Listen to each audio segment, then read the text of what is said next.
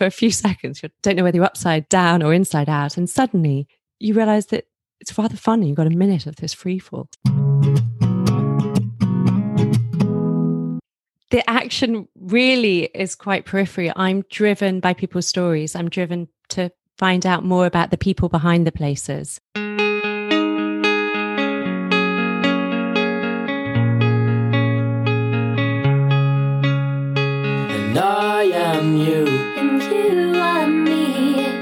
Just a crazy storm.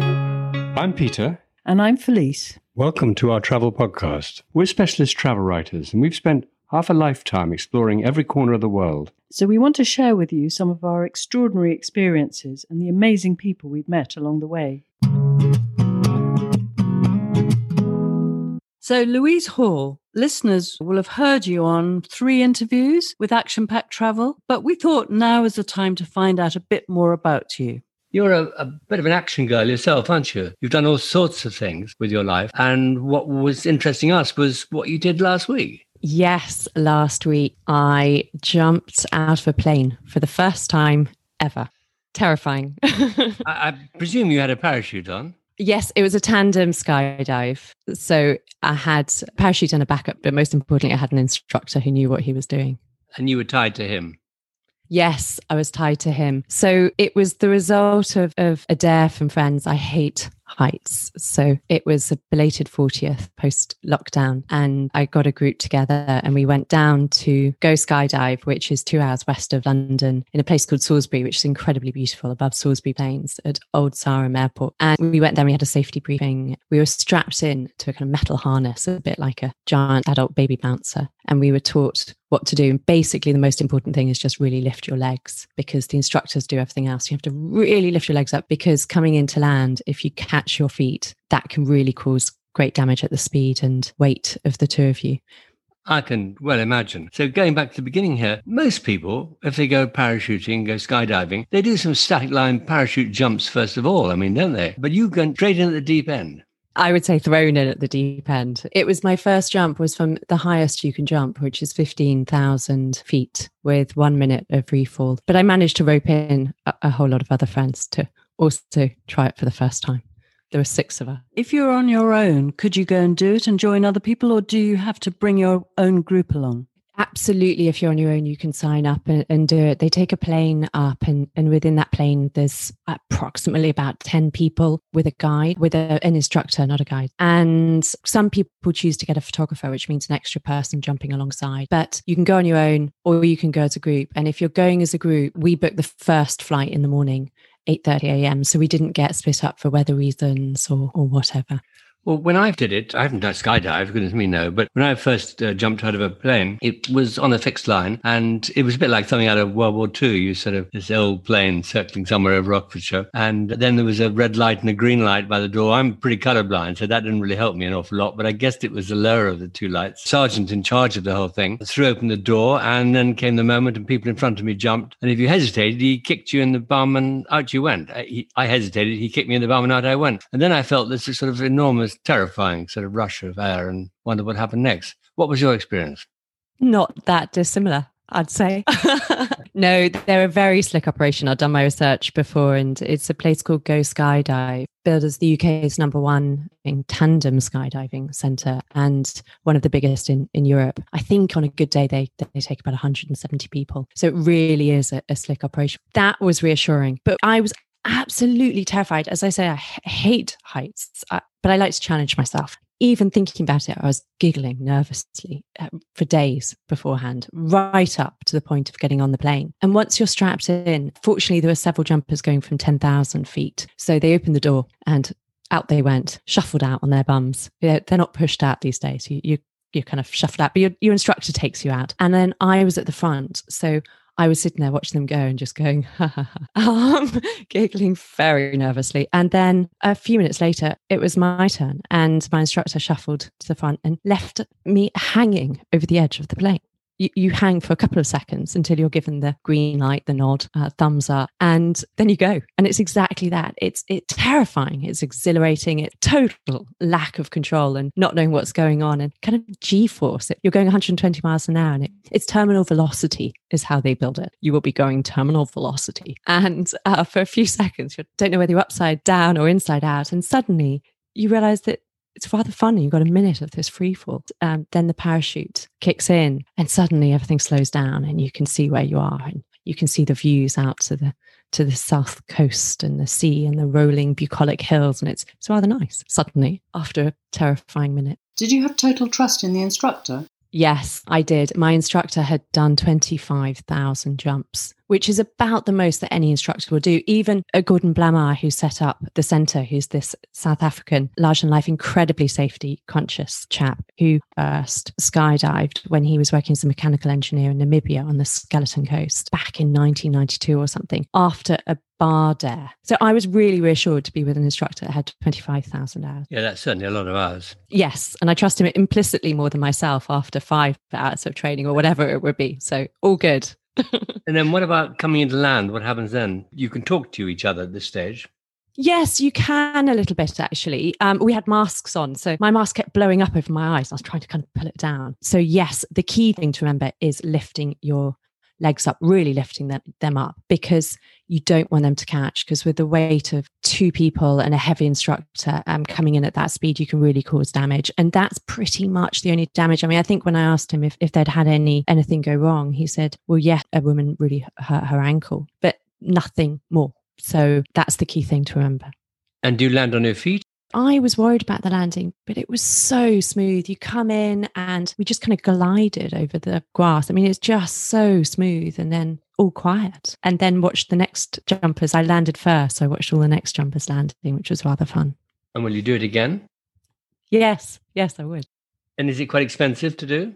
It does add up. I think it's a really good value experience bearing in mind we can't travel at the moment, it's lockdown. You can do these things right on our own doorstep. And it does feel like you've been away. It feels like you've you've been fully away. You come back a completely different person. It feels like at the end of the day. The cost is between two and, and three hundred pounds, and then you have some add-ons. So you could then go and do it anywhere else in the world next time, couldn't you? You don't have to do it in the same place. No, exactly. I mean, I have no qualifications at all, so I would jump as a beginner, but absolutely. And actually, Gordon said that since setting up the centre, he's made it his mission to jump all around the world and see how people are, are, trained. And I think that's one of the joys because it's actually the experience of seeing where you are at from a different perspective, from a bird in the sky, and seeing those great, vast, expansive horizons above the clouds and coming through the clouds. So, yeah, I would say be brave and give it a go. My godmother was actually a huge inspiration for the skydiving because she did a jump in her late 60s, early 70s. She's a mother of four, grandmother of about 16 now. And if she can do it, surely I can too. I'll give it a go skydiving isn't your only dangerous activity. We actually met you for the first time on an aeroplane coming back from Geneva. I have to say, none of us jumped out of it. Thank goodness. But you'd been skiing, I think. Yes, I think we'd all been skiing. And I have to say, it was a real joy to meet you. And it was quite by chance. My flight, original flight, had been cancelled and kind of shuffled onto another flight. We're sat next to you both. And I've heard so much about you. I just climbed and skied Mont Blanc for a, a ski feature. That's pretty serious. I mean, not many people get to do that. It's, uh, I know it's a walk up, not like more, more of a walk than a climb up, isn't it? It is normally. This was in April, so we need. It was a ski up. We needed crampons. We needed. We were on our skis with skins. We overnighted in the hut. We had to acclimatize by climbing the Grand Paradiso, which was another 4,000 plus meter mountain before, but the conditions were icy. We, you leave at 2.30, 2 o'clock in the morning with head torches. And it was pretty hairy at certain points. And Italians in front of us, you kind of settle into this, this chain of head torches, like snails going up a silvery trail up the mountain. And they slipped. One of the guys slipped, lost his skin. And almost took out the whole lot. I mean, I think there was about 10 people caught up in this chain of ropes, and it was right above a, a serious crevasse where they'd said do not fall, do not do anything wrong, which of course is when people lean into the mountain and slip because you have to do the opposite. You have to lean out to get grip. And, and the kind of natural feeling is to want to hug the mountain. And then people on skins fall. And actually, we were so lucky we managed to just step aside and get out of the trail. But we were caught up in it and then carried on up. And then at the end, you take off your skis and you need ice axes. And so it was really snowy. And then when we got there about 10 a.m., as the sun rose, looking over Europe, really sensational. We actually skied the North Face route in the tracks of the original ascenters. That's pretty serious, isn't it, too? Quite a serious descent. It was pretty special. Coming back down off the mountain, you have to be very careful. And I did request to be roped up at one point because I've got a son and I don't want anything to happen. But I have to say that when we were in the hut, there was a couple of older guys who weren't leaving until late. And when we got back to Chamonix, there was a storm big electrical lightning storm. And that's the strange thing out there. Mont Blanc is called, the, the cloud above it is the donkey. Um, they say that the weather can change in a nanosecond or within a couple of hours, and it does. And we later heard reports that two people hadn't made it down that day. That's how serious it is. You mentioned a minute ago your son. And I don't know about you, but when I had children, everything changed in terms of adrenaline activities and dangerous things. And instead of just having myself to think about, suddenly I had to think about my children and what would happen if I injured myself badly or killed myself. I've heard other people, women say this as well, other women who have children, that everything suddenly changes in terms of what you're prepared to do. Has that affected you at all? It has. It really has. It doesn't sound like it has from my various mm. adventures, but after Mont Blanc, that was that was it. But actually, it was my husband after our son was born insisting I, I go heliskiing to Alaska uh, in 2008 that really pushed my envelope and it terrified me. But it also showed me that I could get fit and strong again. And as long as I was within my comfort zone, I could do these things. Mont Blanc was a little bit more out there, but really, it's just not wanting to put myself in situations where there's any significant danger of death. You, you say that, but you skied in Alaska, which is some of the most extreme skiing in the world. And I should just explain that heli-skiing, for those who don't know about heli-skiing, is nothing to do with James Bond jumping out of helicopters. The helicopter actually lands and you get out of the helicopter and then you ski down with a guide. It's simply acting as a, a, lift in places where there's no lift system. And I think when you heli-skiing in Alaska, you did something pretty strange there. What was that? Yes. Well, I have to say that my kind of extreme skiing goes right back to my young 20s. So it, it predates kids.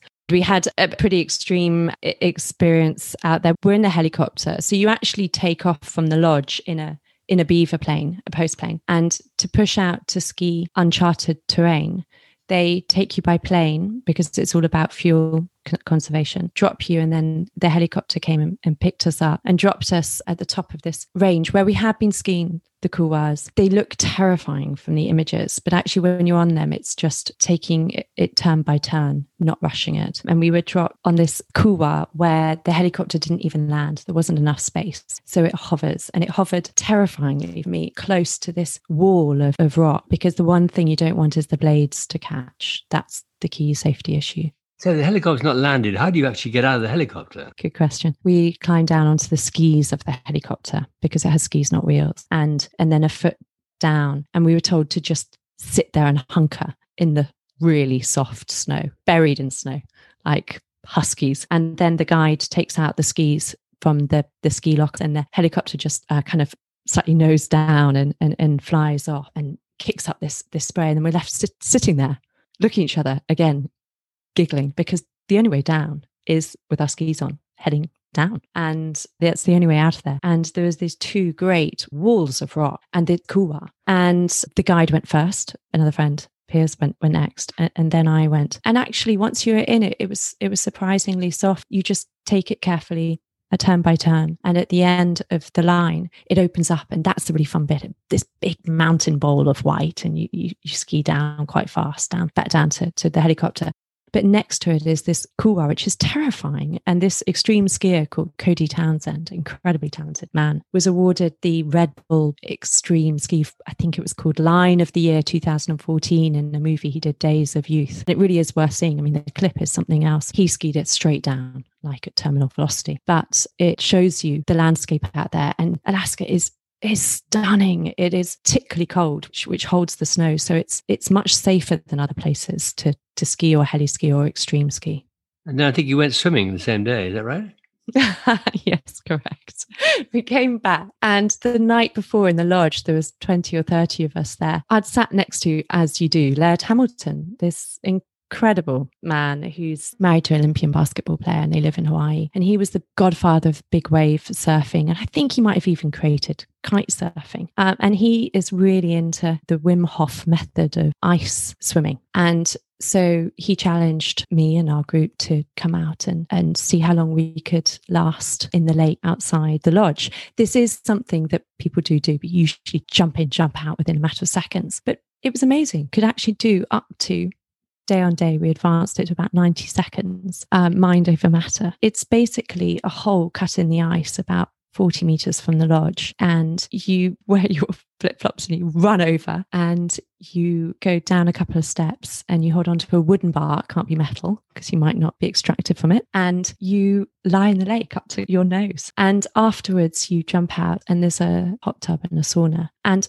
literally by the time you got there, your eyebrows are already frozen, your eyelashes are frozen, your hair has frozen. And by the time you get to the jacuzzi, everything starts popping as it defrosts and you get this incredible rush. I mean, it is so good for you. Apparently, it burns deep brown fat. It really reinvigorates your circulation and you feel so alert for the next hour or two. You need to drink lots of water and then you crash and want to go to bed. I'm assuming you wear a wetsuit when you do this. No, bikini. Speak to Laird Hamilton. He's he's extreme. You've also walked to the North Pole. That's another of your many activities. yes, I like challenges, don't I? You obviously like the cold. Funny enough, I really don't get on very well with the cold, which is another challenge in itself. I'd really rather be lying on a hot beach, but I, I love the beauty and also the history of these places. It dates back to when I was about seven and I was at school and we saw a, a, a slideshow on Shackleton. And I was hypnotized by these images of white and this sense of, of adventure and going out and endurance and endurance being trapped in the ice. And I wondered where the women were. So for me, that was a huge motivation because we have the gift to go to these places. And if you've got a can do attitude and work will send you, why not do it? You know. And when I discovered that the North Pole in 20 years, we wouldn't be able to ski there anymore. Our kids would, be swimming. I really felt we needed to show the climate change. And I was selected for a world first. It didn't go ahead, but we were really well trained. And we were then selected for the expedition that became the Walking with the Wounded recce, the 2011 HRH Prince Harry Walking with the Wounded um, recce expedition up to North Pole. You fly into Svalbard and you head to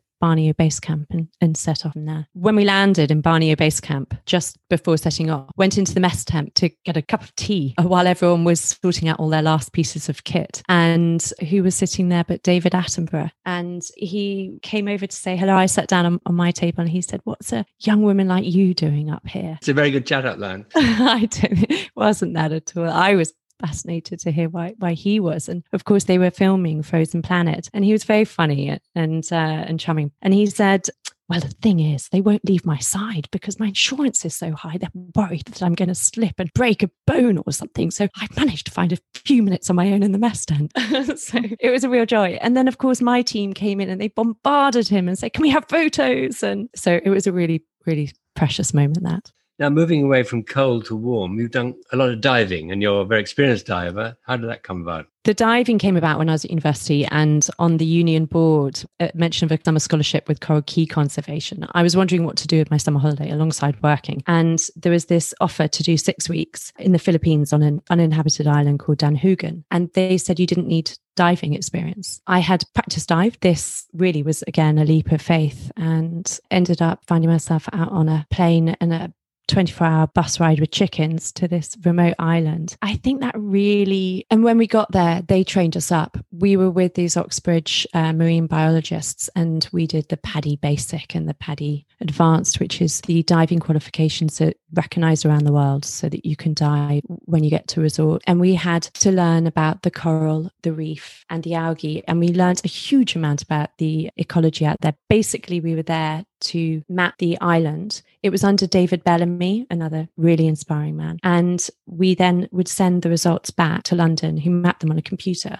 who presented them to the Philippine government because the local fishermen were dynamiting the reef, killing the coral. And we were seeing these great grave lands of, of dead coral and no fish. And the local communities were, were dying and starving. And every Saturday night, we would go and get a boat, a little skiff over to the village and a little mud hut and do an old karaoke machine with the local villagers. And we could see they were struggling. They were really talking about how God is not being kind to them and the, the fish are dying. And they're really worried. So actually the work there was vital. It was to to be presented to the government to change the attitude to dynamite fishing and to preserve their reefs. So tell us about the diving. You now have a the top level of PADI, is that right? Yes. So another summer at university, I worked for uh, a tour operator based out of Corsica, um, working on the waterfront. Ended up being a speedboat driver, teaching water skiing, and whilst there, I managed to get lots of dives with the dive instructor. And through that, I became a PADI rescue diver. It's always really important for me to know that I can look after others and I will know what to do if something goes wrong. So for me to do that was was really important. And since then, yes, I have dived a few places around the world. We lived and worked in Singapore and dived in Malaysia, where there was there was a huge whale came in on the night dive, and we were diving, and this great whoosh came past us. And later we discovered there was a seven meter whale in the bay. So yeah, and then uh, Shark Alley in Australia, where my brother lives. And you've also dived the Blue Hole in Belize. Yes, that's right. My last summer holiday at university, and I was working for six weeks in London. Took two weeks off, went with some mates, and we went to Belize specifically to dive the blue hole. And for me, that was a real dream. It was a very special experience. And when you're there, you can actually do somersaults and you lose sense of where's up, where's down, where's the surface of the water. The colors are sensational. What is the blue hole? Is it very deep? Great Blue Hole is a a marine sinkhole off the coast of Belize. It it lies near the centre of Lighthouse Reef, and it's it's a huge cavern. And you've never felt claustrophobia, obviously. I have, and actually, whilst out there, we did a day trip cave diving. I still have nightmares about that. It was terrifying. There was a rope through the caves, but essentially, you can't come up for air if you panic. You have to really be controlled. And you saw great stalagmites and stalactites. Stalactites are the ones that come down like tights on your legs uh, from the caves. But that that I found terrifying. So yes, I always get scared. I was very scared skiing Mont Blanc. Um, but it's about overcoming those fears and having a can-do attitude. Yeah, I once went potholing in the Peak District. I have to say, never again. I thought that was a truly terrifying experience because you've got to dive down and go through a little tunnel, which, if you could see where you were going, was absolutely nothing. You can't see anything, and you've got to push on through because if you don't push on through, you you can't breathe. You've got to wait to get through the other side. It was not an experience I enjoyed overall. I, I think I'm, a, I'm too claustrophobic for that. I think all these things are kind of you. You gradually do something and you're terrified, and then you do a little bit more maybe I quite like that feeling. Louise, what's the driving force behind this action girl bit? The action really is quite periphery. I'm driven by people's stories. I'm driven to find out more about the people behind the places, the culture behind the places. And then you've done something much calmer, hot air ballooning in the Atlas Mountains. Have you tried that, Peter, Felice? I have, yeah, yeah. Not in the Atlas Mountains. I've done it in the over the Masai Mara and quite a few different places, but not Morocco. That must be very special. And actually that was the joy of it was to get a different perspective again from the air and be above the above the desert and see the Atlas Mountains and you go at sunrise. So uh, you saw the whole land come alive with the Berbers and the goat and the cockerels baying and the light, the light quality of seeing the red fortress city starting to glow red in the sunrise. It's a great thing to do with kids. That was pretty special. You also escape the heat of the day. Fast forward 20 or 30 years, what would you like to be remembered for?